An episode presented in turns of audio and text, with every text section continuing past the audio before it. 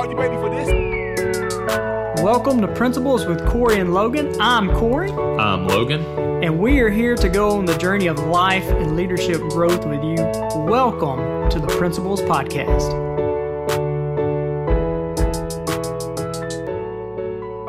Welcome to Principles with Corey and Logan. Super excited about our conversation today uh, with a friend of mine. We, you know, it's interesting. We followed each other on social media for a while. I, followed uh, a lot of his stuff for probably a little over a year now. He's always got some great content on adding value to people, uh, uh, caring for people, but great stuff on leadership. And then uh, I guess it was a couple months ago, we actually met at the Maxwell Leadership Open in Hawaii. And I was kind of surprised to see him. Say, hey, I know that guy from social media. I know Tyler from social media. So, Tyler, welcome to Principles with Corey and Logan. Well, I'm uh, I'm glad to be here. What's funny is um, our mutual friend John Griffin kept telling me, "It's like, hey, you got to meet this guy. You got to know this guy. You got to, you know, go talk to to Corey. You got to meet him." And um, you know, it's like anything else. You, it's sometimes hard to contextually put things together. And I remember seeing you uh, in Hawaii, and I'm like, John, I know Corey. Like, I already know Corey. Like, what are you talking about? I got to go meet Corey. I know Corey. And so, um, yes, have, um, you know, interacted on social media, have gotten to know each other there and excited to be here and chat with you guys and, and have a good conversation. That's awesome. Well, man, we're, we're excited to have you. So, real quick, uh, Tyler, tell us a little bit about your background. You're in Spokane, Washington. Uh, tell us about what you do and uh, any kind of part of your background that you'd like to share with us before we jump in. Yeah. Um, so, right now, I am a uh, podcast host, have a leadership podcast, have a leadership community where um, part of that is focusing on uh, reading books. So I have a book club uh, with that as well. Have a roundtable, I call it, where we more intimately discuss the books, uh, really apply the leadership lessons from the books, but also what everyone's going through in life. As you know, we mentioned John Maxwell, and one of the things he's really taught me is the value of sitting at a table and layered learning and you know that's something that i see tremendous value in. So that's kind of what i do right now uh, as well my wife and i uh, partner with a network marketing company so i've done that now 10 11 years um, which has been a tremendous amount of fun and very rewarding. Previous to that uh, i was a nutritionist for dairy cows. So i grew up on a dairy farm in uh, Ohio in the Midwest. And after graduating from college, moved to California and took on a career of a, you know, being a nutritionist for dairy cows. Uh, did that for 13 years and kind of in that process moved from California to Washington, where I live now, and evolved into doing more uh, human stuff and uh, the fun thing about that is, is I've learned is there's people everywhere. So it doesn't matter what industry you're in. Uh, there's people involved. You're dealing with the same stuff, and it's really when we can get past whatever the industry is and understand, hey, it's all about people. And the more that we can learn about ourselves and and learn about others and serving people, um, it's how we're you know accomplish more and and accomplish whatever we're set out to do. Yeah you got a background in uh, doing fitness industry as well, right? Yes. You, you guys own a gym. Yep. Yeah, we owned a gym for five years. Uh, that was kind of a, a business that we decided to throw in there. Always have been intrigued by health and fitness. Uh, when I was in college, even I asked one of my professors, "Hey, can I take a human nutrition course?" And his words at that point is, "Don't waste your time." And what I soon later learned, and this was you know, talking with many different uh, tech, you know professors and, and people that have studied a lot, human nutrition is actually pretty far behind animal nutrition. And there's re- one reason why. Uh, you know, we talk about it in, you know, 21, uh, 2022 is that we have a, a bigger understanding that health's important. But for decades, we've understood that animal nutrition is important. If they're healthy, if they're cared for, you know, I came from production agriculture, and the only way that you made a profit is if the animals were healthy and productive. Uh, the same point as we understand with dogs and cats and, and pets is you know the amount of nutrition specifics and research that has been done there to make sure they're healthy far exceeds that in humans. Why? Because it's real easy to tell animals what to eat and they'll do it. It's real hard to do that on humans and you don't have to deal with the emotional stuff but there's also there's a lot of money on the side of animal nutrition because of how healthy your animals are. There's a, um, people will pay for that. How productive your animals are, people pay for that. We've really not paid for our human health. We just kind of take it for advantage. So, wow, that's interesting. Um, you mentioned network marketing. Yeah, I'll tell you, Tyler. For five years, we had physical therapy clinics, we had gyms, we did network marketing. I learned more about how to build a business and how to communicate and how to connect, how to present and speak by doing network marketing than anything else I'd ever been in. And I tell you that that was probably one of the it, it was challenging at first, but that was probably one of the best things that we did for our business was to mm-hmm. get involved with one of those because it forced me to learn how to lead and how to connect and lead, uh, develop people. So that's awesome. I, I mean, my opinion, I, I would not be the person today without our experience in network marketing, plain and simple. And one of the things that I've learned too is network marketing is a leadership accelerator. Like you think about it, there's no other place that you can learn and go through the processes of business and personal development. There's no other community that absolutely focuses on it as much as network marketing. And the accelerator, because of all the different interactions, and this is the great thing that I, I see there too, is you know, network marketing, you're trying to motivate, you're trying to lead a volunteer army in a lot of ways. It, it's very much like a church in that sense. But the difference is you're working with people from all different backgrounds and all different goals and all different missions. And so to be able to bring that together from a leadership capacity is really a major accelerator in your ability to do so. If you're leading a church, everyone's there for kind of the same reasons. They maybe have some of the same backgrounds, and it doesn't offer as many of the challenges. It has its own challenges, but it doesn't offer as many of the challenges that you see in network marketing or other nonprofits because people are are maybe uh, attuned to that mission network marketing is totally different in that sense because everyone's coming for a little different reason and with a totally different background. Um, so it's it's been tremendously valuable, lucrative, and has nothing to do with money. That's awesome. Yeah. Well, um, so we'll piece that together. Yeah. Logan, you got you got any other thoughts or questions or anything? Uh, I want to value, uh, we want to value your time, Tyler. We appreciate it. Yeah. Um, no, I just I did want to uh, bring up. I can't remember where it was that I heard this, but like ninety percent of conversation, like first time conversations with men, one of the first three questions is, "What do you do?" Mm-hmm. Um, I was, it's it's really fun to have conversations where you go for an hour and you don't get into that. Um, so I just thought that was that was fun. Yeah, good. I mean, it, it's a uh, it's a crutch, um, and a lot of times is we don't know what else to ask, and um, I think tying back into one of the things that you said earlier, those four qualities. If you have curiosity, then it doesn't matter. It's you know learning about someone else, and right? Knowing that you now.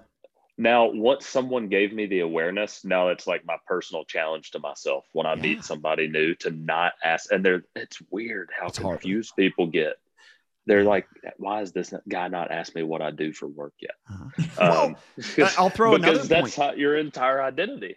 I hope. That's it.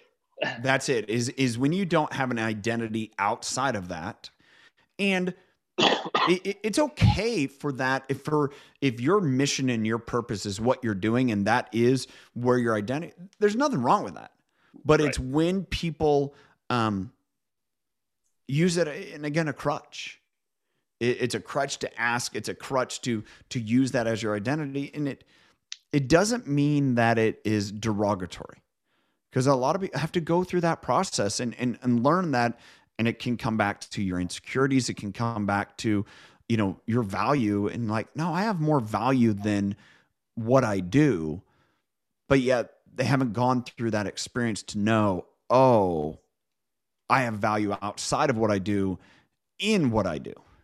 Right. And we talk a lot about the OODA loop. Um, every yeah. so so in the past uh, two weeks, we bought three hotels.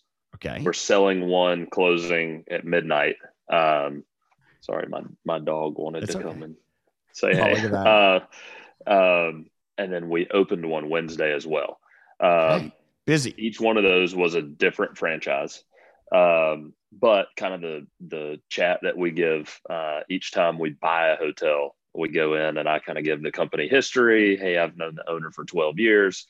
Uh, when my dad left and my parents separated, uh, he gave my mom a job. She had been a stay at home mom, no resume, uh, and she worked at the front desk of one of his first two hotels. That's how I met him.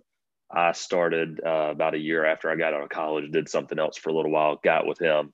Um, there's a kind of unique story about how we got to work together before. And he said, I'm going to hire you when you get out of school. And I said, I don't care. I'm in 10th grade. Um, and, you know, so I ended up starting kind of as an assistant to our chief operating officer. And then I've done just about everything in our company and worked our way up. So we talk about where we came from. Yeah. When I started in 15, we had eight hotels. Now we've got 25. We had about 150 to 200 people. Now we're getting close to that thousand mark.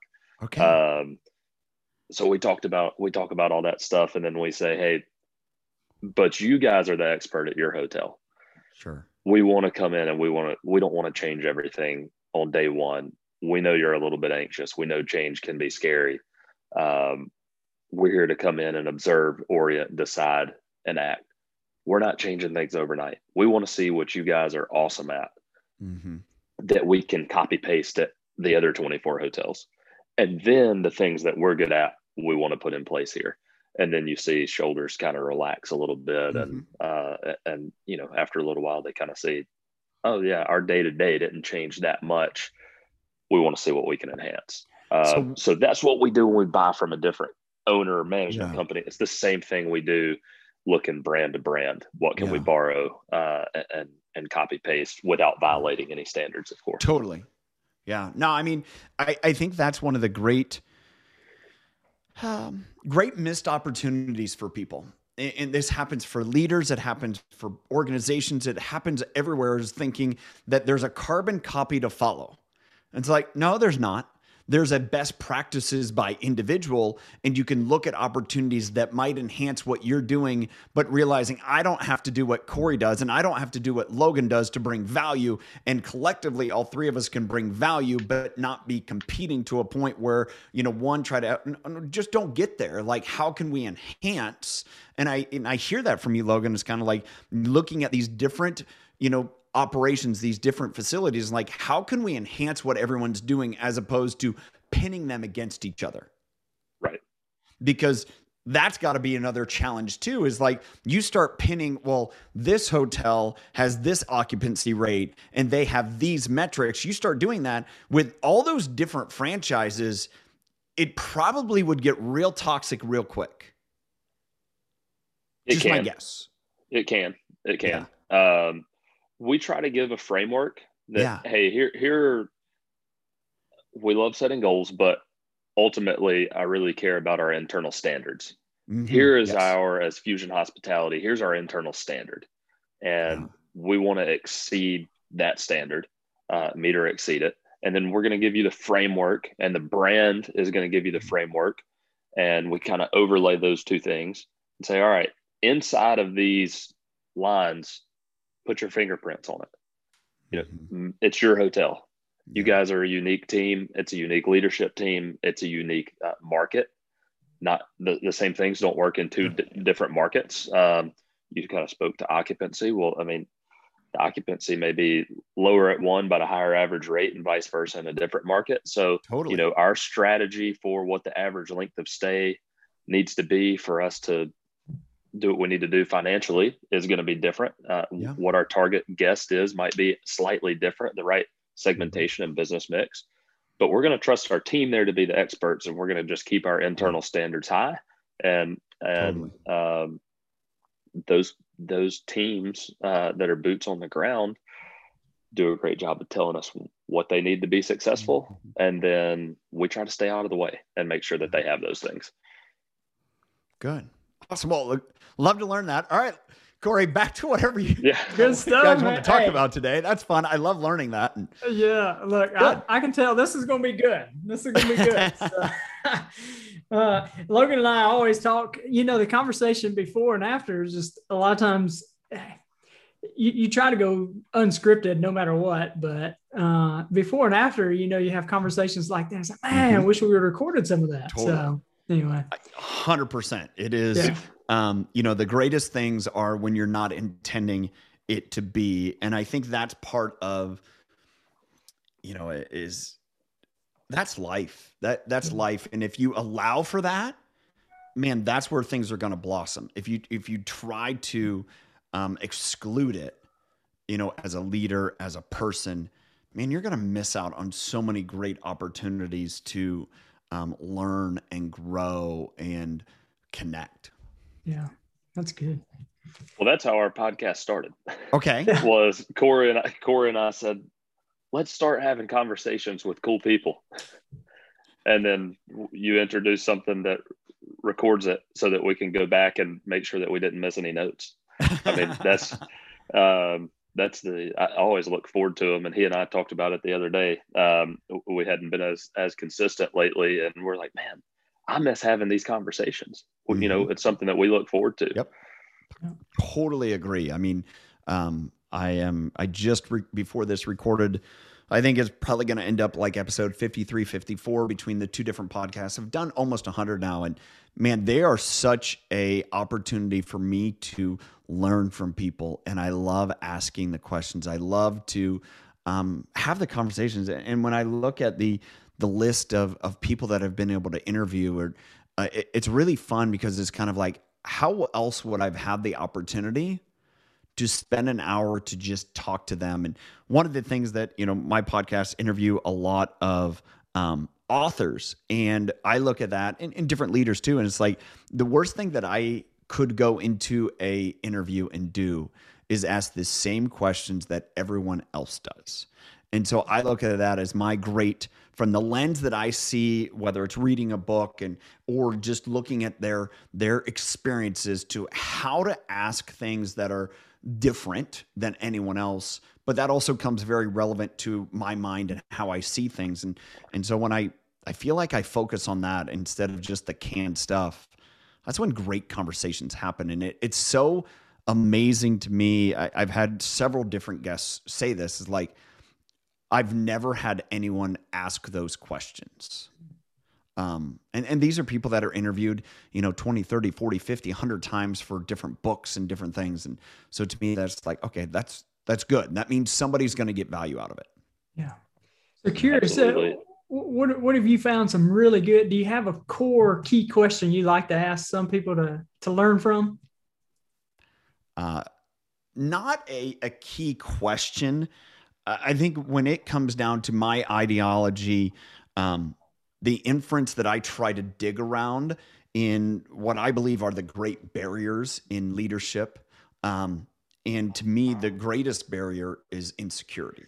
Yeah. Um, the greatest opportunity is empathy. And you know that's where I believe that I've really spent a lot of time learning, growing myself, and and I believe that is the the greatest um, challenge that leaders have is, is, how to get past their personal insecurities, but also recognize every single person has them. Mm-hmm. You know, hmm. uh, I'll just put it bluntly all three of us here have insecurities. Yeah. Now we can come to grips with them or we can try to mask them. And the more that we mask them, we're going to create a bigger and bigger barrier in between ourselves and others. And the more we do that, the less able we are to lead. And the biggest way to overcome that is to practice healthy empathy and learning what that healthy healthy empathy is. So, to is there something core? Man, I love to get into that because I think it's universal, but I also think it is very commonly misunderstood, undiscussed, not realizing that oh, my greatest barrier in all relationships is my insecurity. So instead of thinking, how do I just squash that? How do I just, you know, make sure it's not relevant is not the solution. The the greatest solution is accepting it, to be vulnerable about it, but then as well understand too that other people have them and our opportunity as leaders to help all of us move forward and together is to help other people get and I don't want to say get past, but come to grips with their insecurity and how to navigate through that. Yeah. I'd be curious real quick. You know, some of yeah. I mean that that's a great nugget right there. And uh, I've got some key learnings that I've learned along the way. How did you discover that? There's got to be a story there.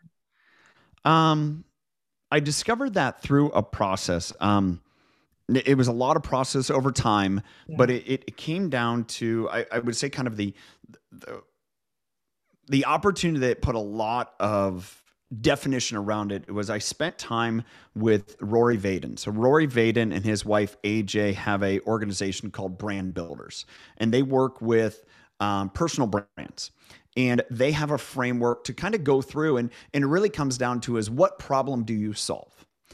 And so I, I had that experience with them. That really helped open that up. And then as well, I read a book called The Purpose Factor. The Purpose Factor is by uh, Brian and Gabrielle Bosché and in that book they really you know come up with the idea and thought is like can you sequentially or can you through a process determine and establish your purpose? And you know so they have a, you know a couple points of that and it was a lot of the same questions. And i think when this idea of purpose comes down to what problem do you solve? And i had to really come to grips with this idea that my greatest barrier was insecurity. And, and, it's once I got through that, once I accepted it, once I understood, oh, this is my insecurity and this is how it shows. I was then able to say, okay, that's when in relationships or in social settings, it becomes awkward.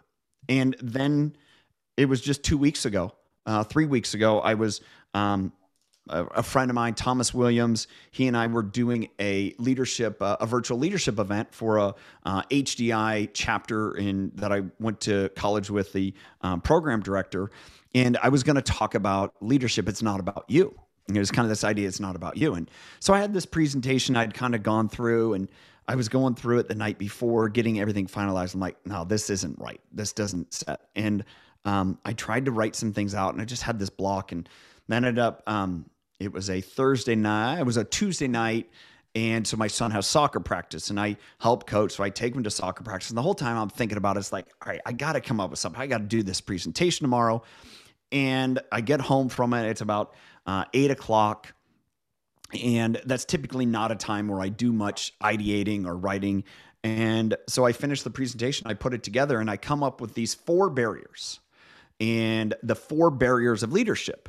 And I'm like, I hope this works. It's, it sounds pretty good. I kind of like it. And so I presented it the next day, and it was just, you saw light bulbs going off everywhere. And we created it very, um, it was very engaging. We had breakouts after each, you know, 20, 25 minute uh, session that Thomas and I presented. And so the four barriers are insecurity, which, you know, I've identified already. And I think insecurity is kind of a umbrella for these other three as well, but it's four eyes. The other one is insensitivity, meaning if I'm not sensitive to what someone else is going through, if I'm not sensitive enough to understand that, hey, it's, you know, as we're recording today, uh, New Year's Eve, that, you know, Corey, you may be doing something with your family tonight, and I just continue to ramble on, ramble on, not sensitive to that. That insensitivity is a barrier in my ability to engage or lead. The other one is our inactivity meaning we can get into a situation where it's like you know and a lot of times in business it's like do i want to have that conversation with them you know what i'm just going to let it, it it'll just take care of itself over time because I don't want to be the bad guy or I don't want to get rejected because I don't want to have the conversation have somebody tell me no or or pose a question that I don't have the answer to. So we find ourselves in this point of inactivity and then that's a barrier in our ability to lead as well. And then the last one, I think, shocked most people. And it shocked most people because they're like, I never thought of that as a barrier, but it's absolutely a barrier. In my biggest barrier, and it's intensity. And um, we can, you know, it's funny speaking in front of the group, talking to the group, and just recounting this a few moments ago is a lot of times we regard intensity as what it takes to succeed in business. And intensity only goes so far. And then all of a sudden, what I learned is your intensity pushes people away. It is when you're super intense, you may be able to get things done, but yet people don't go with you.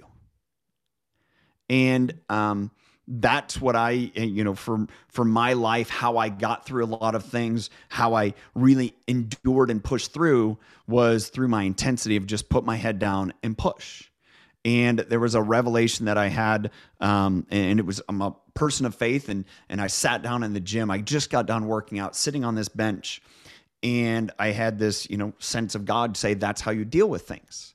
And at that point in my business, we we owned a gym, we had you know a few things going on, and we just had some general I don't know just normal leadership issues, and part of you know getting through that was just putting my head down and pushing and it's like, oh, yeah, that's not going to work. But I also recognized through that that that was how I dealt with some pretty tough times earlier in my life. Um, for context, this and I'll share is when I was 14, uh, I grew up on a dairy farm in, in Ohio, in the Midwest. And when I was 14, uh, I had a younger brother die in a farming accident. Um, and on that day, I happened to drive over him. And he was three, I was 14. And um, as the the emergency personnel and the sheriff and the um, they were there, I was being interviewed by sheriff, and he was asking me questions, and I was standing in front of our barn, you know, on a dairy farm in front of our barn, and he's sitting on his hood, you know, looking at me, and he's asking questions. And I'm like, hey, I'll answer all the questions you want, but it's about five o'clock at night, and there are 50 cows in that barn that aren't going to milk themselves. So I'm going to go do that. And if you want to ask me questions, then you can come along with me and ask whatever questions you want. And I vividly remember that day, um, and, and the imagery is still there. And that was an example of how my intensity pushed me through things. And it, it became this emotional block.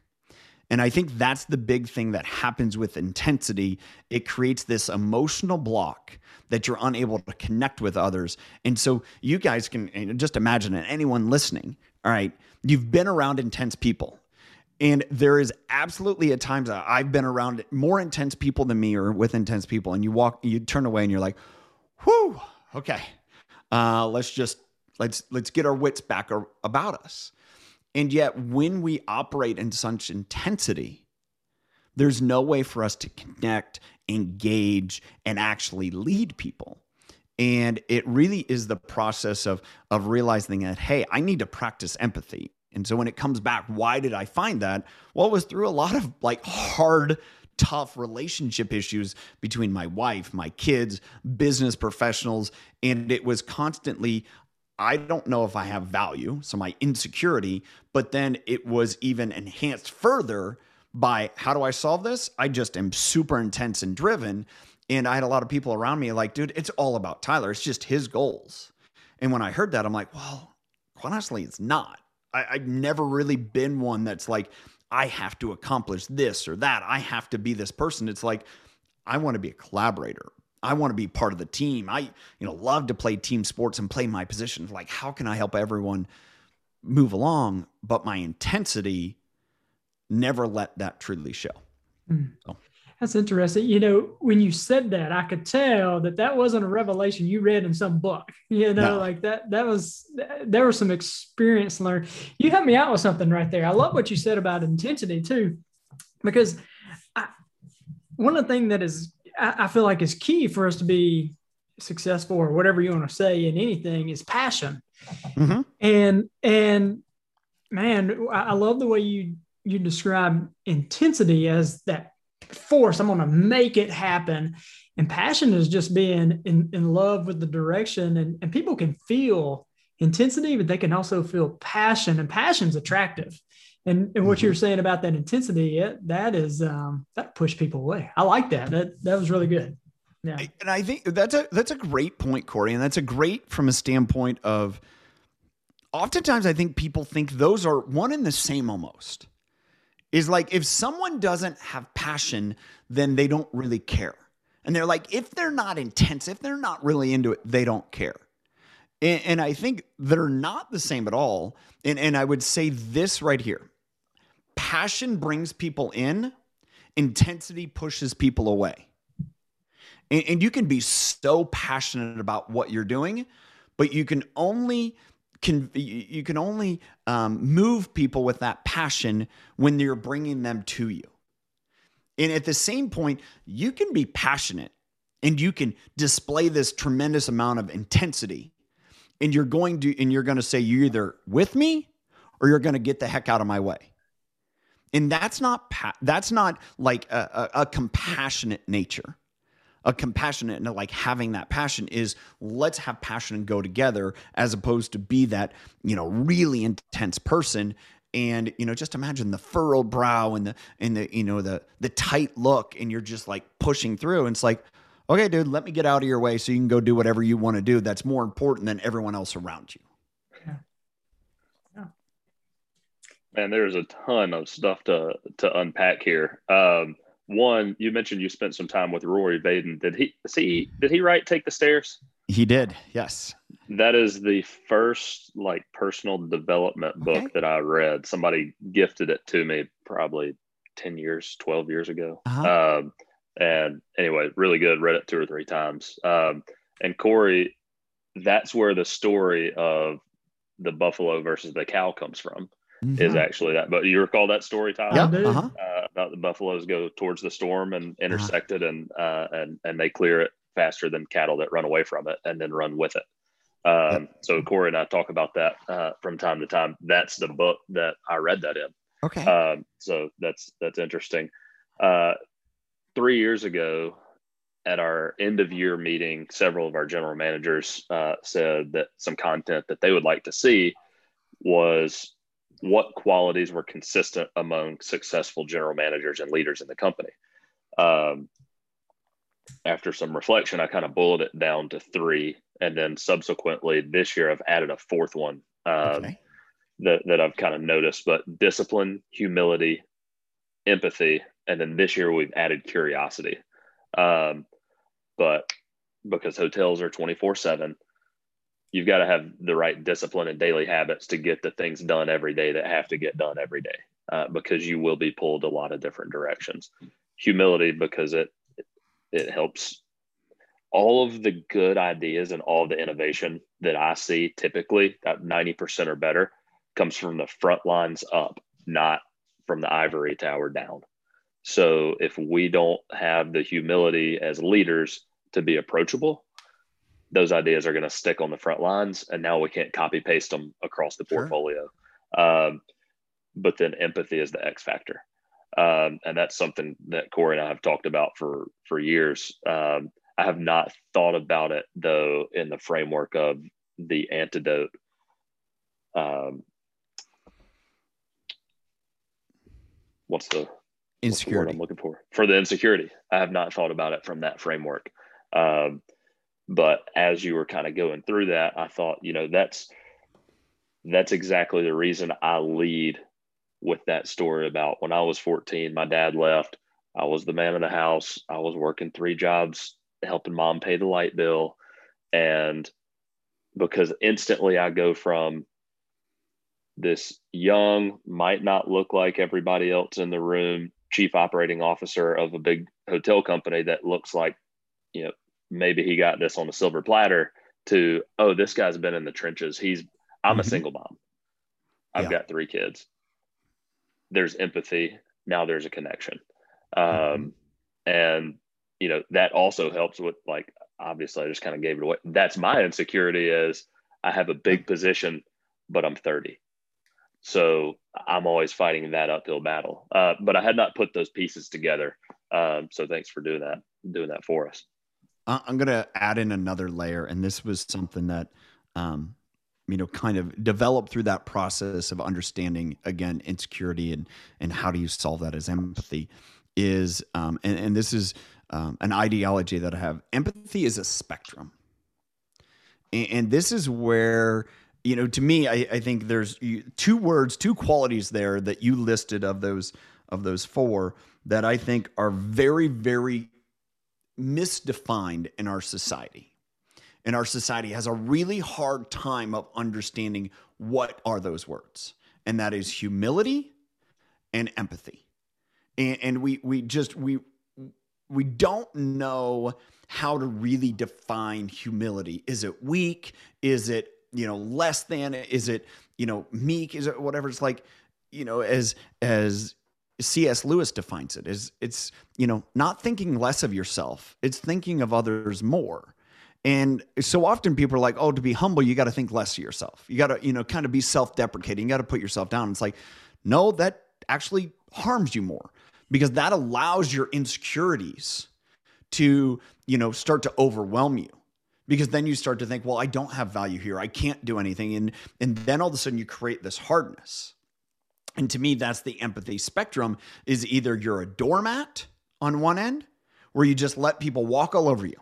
That's how you choose to be empathetic. It's just, oh no, uh, like I'm not going to be Barry. I'm not going to hold you accountable. I'm not going to do anything. I'm just going to walk all over me. And then the other end is where I spent way too much time of my life. And that is the hard, the callous, the um, to keep this clean, the a hole. And, you know, it, that is, that's the, the extent of it. And we see that all the time in our society. And both of them are very unhealthy. It, it, you, you can't be a healthy leader and operate in those space. You can't be a healthy person and operate on either one of those. It really means it's it's coming to the middle of this spectrum and it's it's finding that healthy spot.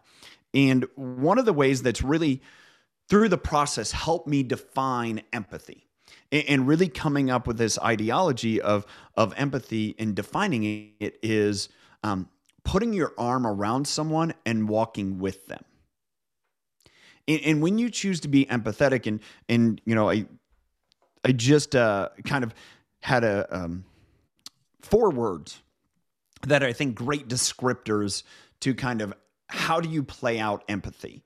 And this comes from uh, a guy that I mentioned earlier, Thomas Williams. When he and I, you know, shared this together, and it's fresh in my mind because we just talked about it about an hour ago. Is the four words are communicate, connect, commit, and care. And when I was talking to with them, I was like, those are four actions that if you focus on those, you're going to display and engage in empathy. And it's kind of, again, this idea of you put your arm around someone, you can't drag them. It's not going to work. And you can't dig your heels in the ground because they're going to walk on without you and that just doesn't work in any relationship. When you talk about that as a as a general manager it's like practicing that humility and having the discipline but then getting into the empathy. And it's like what you know you shared and, and when you share that story with people then all of a sudden they can connect with you because you're communicating something with them. And you start to um, you have this relationship where people care more. And to me that is being empathetic. And once you practice that then all of a sudden your insecurities really don't matter as much because you realize that, oh, I do have something to add value to people and I do care, and they can express that, hey, you're adding value to me. And, and I think that's where um, it becomes the solution to our insecurities. But I, I would be, um, I would be, yeah, um, I, I need to share this though, is our insecurities show up in ways and unless we understand how that shows up, it's really hard to be consistent in how we practice empathy. Um, for me, it, it, was a long standard of do I have value? Eh, do I have any worth? Do I have anything to offer? Um, I was a very small kid. I wasn't real athletic, but I was pretty smart. And so it always rely on that. It was like how much I knew what I knew. And going into social situations, instead of asking a lot of questions, being curious, I would instead, you know, share all the things I knew and it, couple that with intensity. And I just drove people away. And, you know, so when you talk about that last word, that curiosity, to me, that is paramount in starting to that process of empathy and it's also when you you know have that curiosity you're displaying humility to say i don't have all the answers. I don't know it all. I, I i'm not the one that can can solve all this. Um, and I, I think to tie those four words together is having the discipline to do that in situations where maybe you don't have the time or the desire. Man i just want to get through this day. But you know what? I need to be able to ask and I need to be able to be curious where did that come from and say, hey, how are we going to do this together? I don't have the answers and you know how those all play out. So I love that, man. It's interesting the insecurities you mentioned and uh, and and Logan mentioned right there. Mine's the opposite of yours, Tyler. Uh, okay. one of the ones I grew up with for a long time. Anybody that's listened to our podcast have, has heard my story, and Logan's heard it a bunch of times. But mine was on the very opposite end of not thinking I was smart, right? Like not thinking I was smart enough. So I relied on asking a lot of questions, but that insecurity held me back, and it still does, um, even to this day. That's why I insecurely read so many books, and I, I love Proverbs, right? And uh, I was going to ask you a question about Proverbs here in a minute, but Yeah. it's interesting that I I I lived with the unawareness of that until I had somebody challenge me one day, and then the awareness just popped up, and it's it, it's um it's almost like a step towards freedom when you become aware of it, and then you can do something about it. But man, I, I was blinded by it for such a long time. It was interesting. You know, to me, it was it was an interesting process of just like, all right, you know, what is this? And you know, for me, it was kind of how I saw people back away, Hmm. and it's like, oh, and and kind of having this like, you know, it was a spiritual experience to learn that okay, that's the barrier, and I think that's where the struggle for so many people is they don't realize what their insecurity is or how it shows up that creates this barrier. Hmm. Like we may understand, oh, you know, it's not sure. Like you understood, hey, I need to ask a lot of questions. I, I'm not, you know, have this idea. I'm not smart enough. I don't have anything that I can share. And, and so you end up becoming quiet or however they challenged you. And they're always like, I got to learn more. And I'm like, more. It's like, why, dude? Like you have this tremendous experience, this so much to offer, but you're like, well, it's not enough. I'm just making this, you know, mm-hmm. assumption. And in that, you had to come, I'm guessing you have to come to situations like, okay, just calm down. I'm here for a reason. And I don't need to be, you know, trying to figure out how I fit in. And what's amazing to me, and I've seen this from people, once I've become that way, like I'm so much more enjoyable to be around. And it's, you know, come to the point where I can recognize, I've shared this with my wife. It's like, hey, this is what I struggle with. And and kind of like, oh yeah, you know what? My insecurity came up in that situation. I need to like time out, squash this. And for me, it's it's starting to ask more questions. It's listening more. It is just shut up and be a part of the group. Yeah. um, we're all on here. We, we're all in the faith lane and those kind of things. We've had people on and speak in the faith and all of that. For me, the biggest, um, the biggest teaching lesson one time was I was meeting a, a lady. She was a coach, just like I am, and she was highly intelligent. And that's a trigger for my insecurity of not thinking I'm smart enough. I remember walking away upset with her, like internally upset. And she was the nicest person, super nice. And I was like, why am I so mad at this lady? And immediately the Lord spoke to me and said, Do you want to know why? And I was like, Ah, I really know if I want to know why. and um, immediately said that you feel like, you know, she's smarter than you. You feel like that she would be able to serve your clients better than you. And man, it pierced me to the heart because it was so true. And um, one of the things he revealed to me is you can rely on your own wisdom or man's wisdom, but as as believers, we we believe we've been gifted the Holy Spirit, and I can rely on His wisdom instead of trying to force it on my own. So that was a for me a great turning point Yeah. in um, being okay with that. totally Yeah. and i think you know Eh, having gone through those experiences myself and and i think the the key that helps me there is the humility piece mm-hmm. Yeah. and, and you know eh, i guess there is something that you know going way back to one of your questions is there something that i like to ask people as guests and, and yes and no sometimes it comes up but I believe this is important. And it comes back to what, you know, one of the points that Logan had is like, how do you practice humility? Because I think the the the point that you made there, Corey, is when we practice that humility in that situation, we we start to understand, oh, we have more value than we give ourselves credit for. And at the same point, we understand what's not for us to do because we weren't made in that shape and form. And I think where we get in trouble is thinking, oh, you know, Corey does it this way or or Logan does it that way. And each of you have shared how you've been in situations and I don't want to say intimidated by that, but kind of as you uh, shared that, that's what happens. And it's our humility that says, no, I am who I am. Um, you know, it's I've had this adage for a while. It's like everyone gets up to pee at three in the morning. So, you know, get over it. I, I had a podcast guest, Mike Arrieta, and he said, you know, everyone pees and poops. Um, and it, it's part of that humility is like they can, you can think they're the greatest in the world, but one, they have some insecurity because every person does. And two, they're, you know, they have their stuff, you know, and, and everything else. And for me, when I look at that practicing humility, um, it, it's partly realizing that, um, it, it's finding a way to say, I am who I am and just accept it and be okay with it. And I think it's so important. And once you get there, then you can start to address all those barriers. Awesome. Good stuff.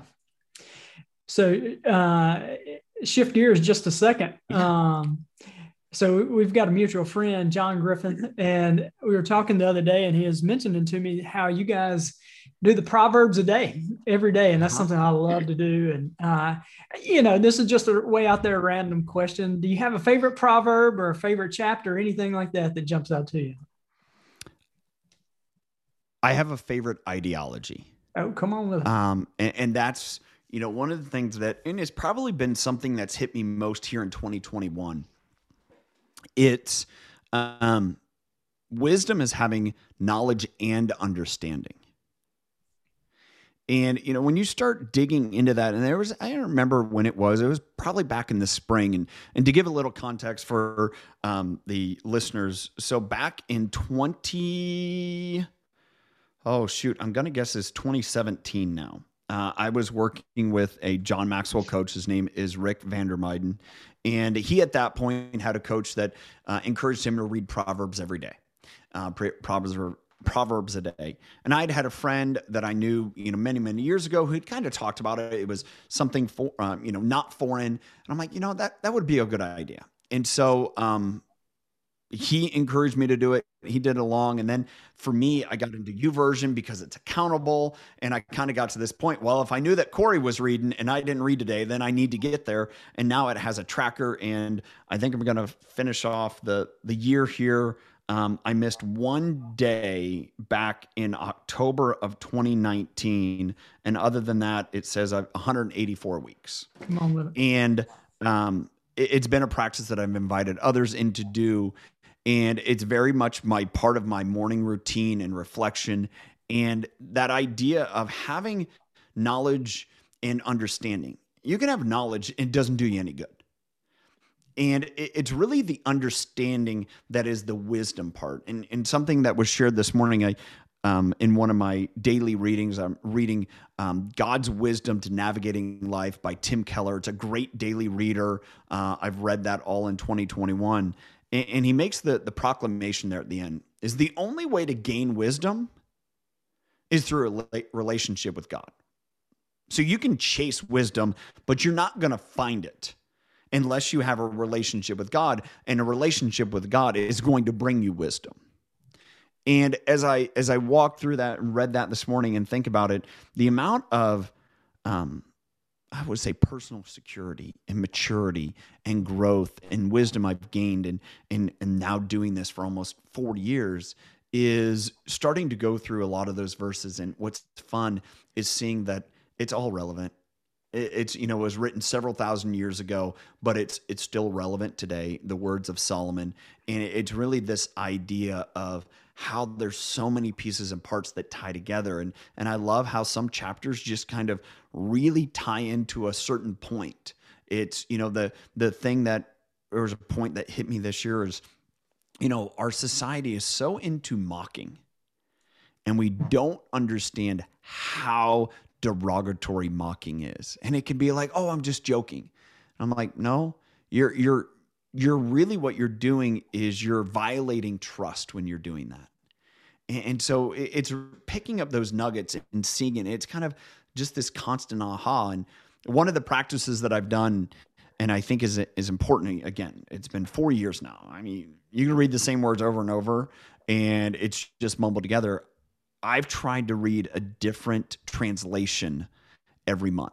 Mm. And what's fun about that is now all of a sudden you see it in a whole new way and a whole new meaning. So There's a little piece about Proverbs. You've Yeah. got to be really careful after you've started reading all of this wisdom and then you see those things going on in real life and we understand the eternal perspective of it and then you got to check that intensity because we understand the implications um, just going back to, to intensity earlier but um, the world thinks certain things are so small like no i'm just making a joke no proverbs has harsh words for the scoffer and the Mhm. mockers um, and foolishness Mhm. um, so anyway i I- i think i share Yeah. kind of the same intensity uh, that you talked about earlier and that's like my best friend and i have conversations all the time about all right we got to tone it down a little bit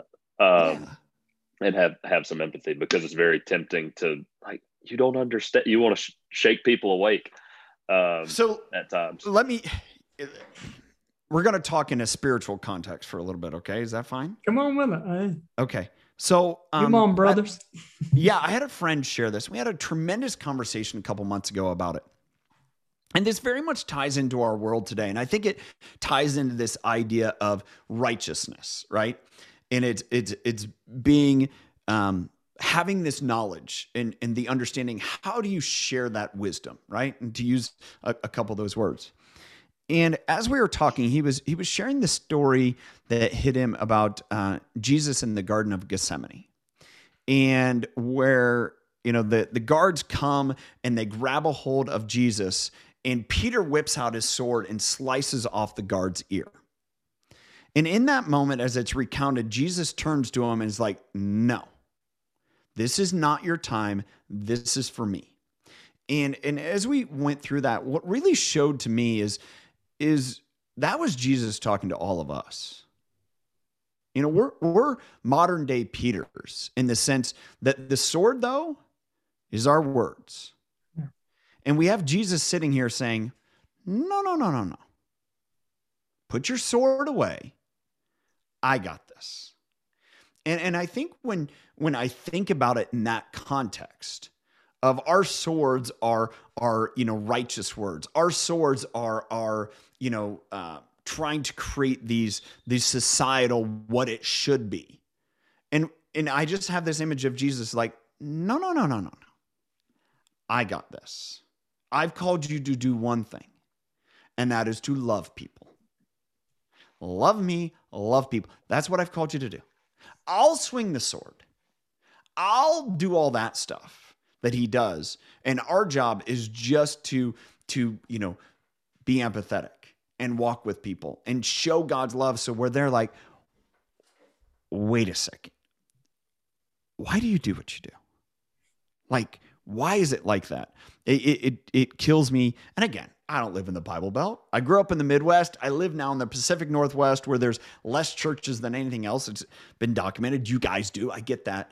But I always, it, it's a quandary to me is when you go and you see the guy on the corner standing on the soapbox and he's reading Revelations and he's condemning everyone. It's like, I don't remember seeing Jesus do that, nor asking his disciples to do that. Instead, what he did is he went and had dinner with Zacchaeus. He went and, and met with Matthew. He went and called those guys to him and got close to him. And then he went and died on a cross and said, I'm doing this for all of you. Now go and show people love and spread the word of my gospel. And, you know, that idea of spreading the word of the gospel to me isn't condemning people with righteousness. It is showing his love and saying, why are you acting like you? And it, it's putting that sword away. And so that's just, we had a great conversation about it. And it was just kind of very revealing because you see people just get tight and shirk when you want to almost condemn or, or say, well, what you're doing is wrong. It's, you, you go to any of our societal issues and we know, but yet it's so conflicting because we know what's right, but yet we also have to recognize that Jesus, you know, God's going to work there to bring them to that point, and they may use us. He, he's going to use us in some way, shape, or form, but it's probably not going to be through our actions and words. It's going to be through His you know how he carries it. So, well, I think we really struggle as um, just human nature. We think other people's sin is dirtier than ours. hundred Uh. I mean, that may be less so in the Pacific Northwest than it is in the Bible Belt because my pride and legalism isn't near as bad as somebody that's had a child out of wedlock or is homosexual or Uh-huh. whatever it may be, God forbid. Well, no, the Bible says that our righteousness is as filthy rags. It doesn't Uh-huh. say that except for pride and legalism or, you know, saying a cuss word, what, you know, whatever it may be. I think that's where we struggle in the South um, is to um, get over ourselves a little bit and understand that our, that everybody's sin is equally dirty. Um, and that we need to love people. Um, Yeah. I find I've got some family members that live in different parts of of the country, but specifically some in Denver. They don't struggle with that because the culture is different. Um, they're just Yeah. like, "Hey, we're Christians. We love everybody. Yeah. Everybody here looks different, acts different. Mhm. We just want to love people and show them Jesus." Mhm. Um, that is not necessarily the same in the South. yeah. Would you agree with that, Corey? Oh yeah, yeah, definitely. That's what I've learned. Yeah. yeah, it's like that. I was, actually, I was listening to a guy yesterday, and maybe you've heard of like the Seven Mountain Mandate or whatever Yeah. the seven, seven or eight sectors of society, whatever they are, and you know, it's talking about you know going into those, and we don't need to invade, but need to be invited, and it kind of goes to what Tyler was saying. When you love people, that's attractive, right? I, I want what you've got.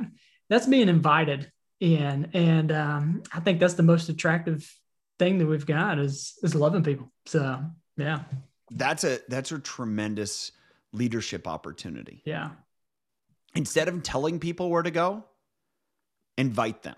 yeah.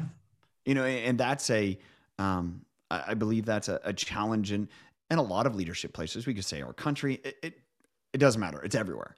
It's are you dictating to people telling them what they should and how they should do it? Or are you inviting them into the process? And i'm convinced the more that we invite more people are going to follow it's good stuff. Hey uh, tyler you mentioned something uh, that that we talked about the other day in one of our, our bible studies. You mentioned the words wisdom knowledge and understanding. I would love to hear your thought but i'd love to hear uh, logan's as well. So um, it was i think it's in like proverbs 3 and solomon uses those same words it, well he uses it throughout proverbs but i was like wisdom knowledge and understanding what's the difference? You know just curious your thoughts on what's the difference? And um, you know how do you use those what's the difference between knowledge wisdom and understanding just curious both of your your thoughts on that yeah i'm gonna i want to hear from logan what do you got you just buying time? I was going to hear from you. no first. i mean it's uh, no, uh, I, so knowledge to me is um, more related to intelligence and head knowledge to keep it simple um, wisdom to me would be um, i feel closely related to discernment um, and understanding I, it's so close to to wisdom but i would say more related to almost the the application and now what do i need to uh, understand the ins and outs of this and what I, where i need to go from here. Yeah. um I- i'll do this. Um knowledge is knowing when to put clothes is you know knowing that you need to wear clothes okay understanding is knowing what clothes to wear and when. Wisdom is having both of those. Hmm. So in other words it, it's kind of wisdom is the culmination of understanding and knowledge. You can have all the knowledge in the world but if you don't understand how and when to apply it it's not going to do you any good.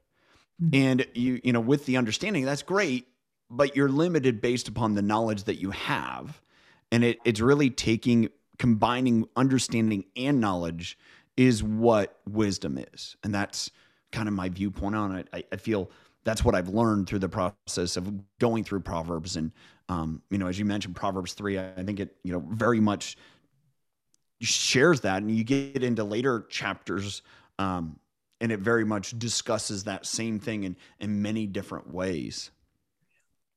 I was just kind of curious your thoughts on that. We we had a really really good conversation around that, and I think what you guys said is kind of what what we had come up with. You know, the knowledge is almost like the facts, the things that you know, the yeah. head knowledge, and then understands the application. But the wisdom, that's the culmination of it. I like what you said. All right, we have one question that uh, Corey is just sitting on his the edge of his seat, making sure. I always ask one question uh, okay. at the end, and that is that is what is one thing in the past three to five years that you you knew was true, and subsequently found to not be true?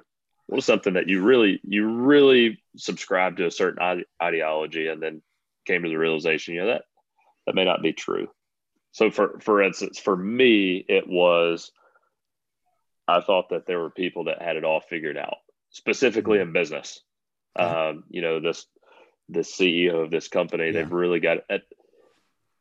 And then COVID hits, and you're like, oh wow, no one hasn't figured when out. the tide go, when the tide goes out, you see who's swimming naked, mm-hmm. right? And and it's like you know, kind of like you touched on earlier everybody's got their stuff, right? And generally, the people got to be where they are for a reason, but everybody's got different God given talents and skills and abilities, and nobody's more special than another person. There's not somebody that just has it figured out. Uh, and that was something that something that yeah. I kind of kind of learned over the past couple of years that I guess early in my career, I thought, eh, those people are there because they've got it figured out. That may not be the case. I would say it, it's whether it's not figuring out or really coming to grips with that the the greatest strength that you can have is vulnerability. Mm. It, it's you know I, I have this adage. Um, I have zero problems making a fool of myself in service of others. And I think that, you know, that that's part of that afraid of like, oh, if I'm vulnerable and sharing something about me, are th- people going to think differently about me? Um, and I think that's whether it's a it's a truth, whether it's I don't know, but that's something that I I, I choose to really embrace and say it's okay. And it's I think the more you come to grips with that, it's a level of humility, but it's also um, genuine and authentic.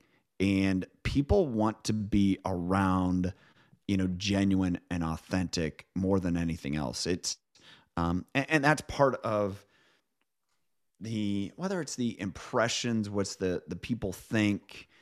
Um, you know, I, I've seen this tremendously happen probably in the last twelve to twenty four months.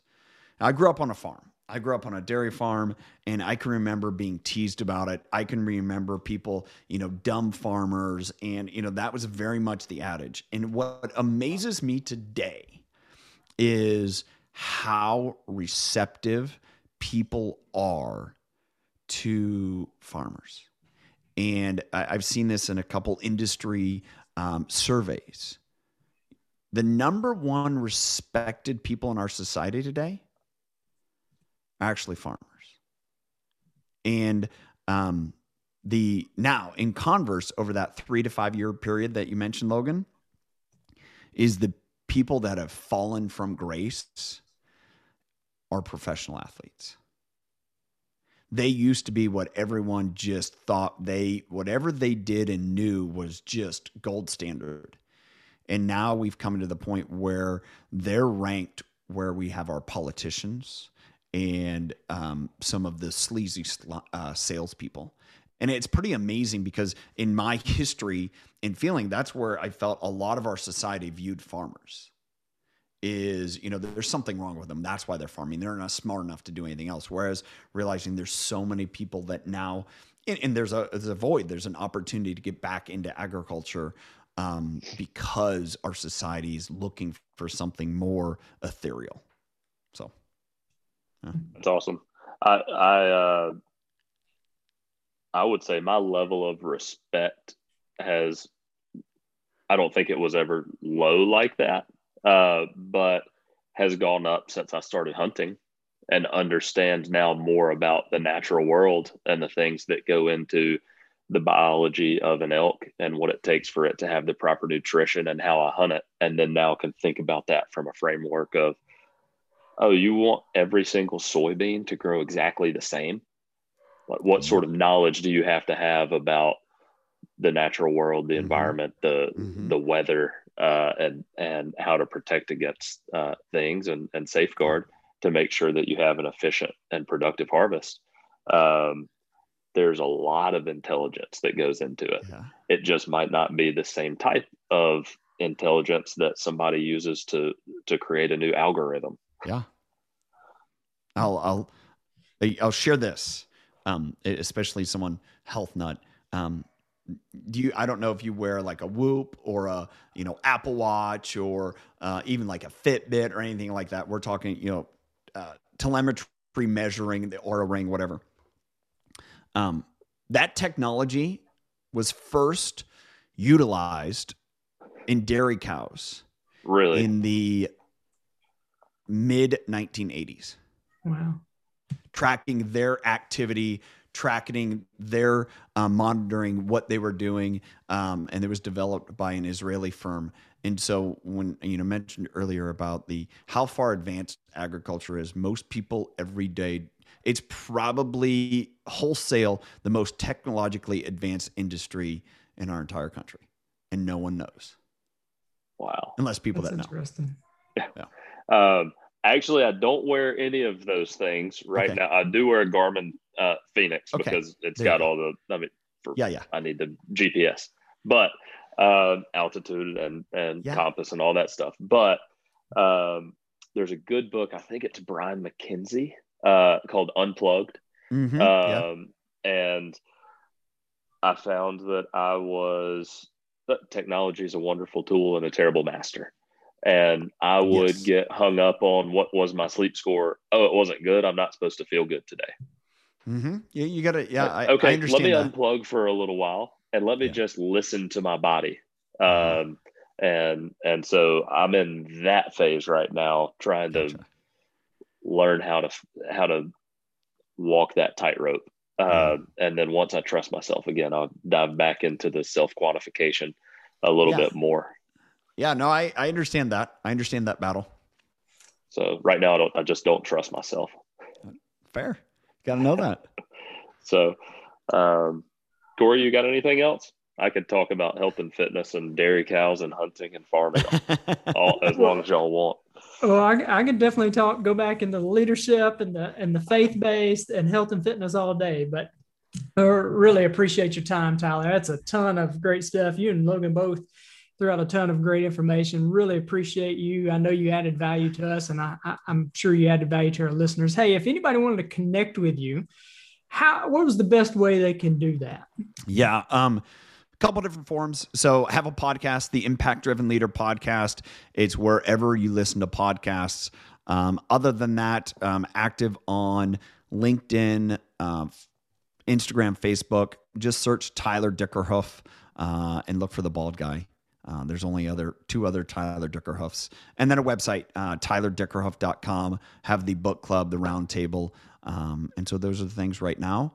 And uh, my mission is to to help other leaders get healthy too, and um, that is something I've had to do. That's you know both physical, well, that's physical, that's mental, that uh, emotional, that's spiritual, um, that's relational, and so that's kind of um, what I am really driven in my purpose to do. That's awesome. Well, Tyler, What- we appreciate you and go for it, Logan. Can I ask Yeah. one more? Yeah, come What- on. dude. in, in your quest to help people get healthy, what is the number one highest return on investment activity that we can take? Because I'm sure there are going to be some New Year's re- resolutions. Let's limit it to health. Yeah, I mean it, it's it's being proactive at at to me it's those four areas. And if you look at it as as a diagram you can you know do a testing and assessments. And it's like if your per, if your physical health is where you're you know not taking care of your body well then you're not going to be able to do the other things. And if it's your relational health is is holding you back then you got to work there. If it's your spiritual health then you got to work there. If it's your emotional health you got to work there. And It's really working at all four of them, is my belief. And, you know, there's limiting factors, but to say one is more paramount than the other, I don't believe you got to work towards all of them to be a healthy leader. They're all tied together. And it's, it's understanding where is the biggest limiting factor in my life. Um, for a lot of people, it is their physical health. For a lot of people, for me, it was more of my emotional and my relational health. Um, for many people it, it's spiritual. So um, i don't think it there's a blanket it's just saying hey where in those four areas am i doing things that are moving me towards being a healthier person? Good stuff. That's a great comment there to end on. We agree with that too. And hey appreciate you tyler. Appreciate you logan. And thank you guys for taking a listen if it's added value to you, make sure to subscribe and comment. Uh, comment uh, something that stood out to you that Tyler uh, shared that impacted you, and we'll make sure to pass that along to him. Hope you guys have a great day and God bless. Thanks so much for spending your time with us today. As you go about your day, remember to ask yourself as a parent, child, sibling, business owner, customer, boss, teammate, would you recommend yourself, audit yourself, and change your life? Hey guys, and if you enjoyed this podcast, uh, take a moment, please subscribe, give us a rate and review on your listening platform. And hey, we value your feedback and it helps others find us. Are you ready for this?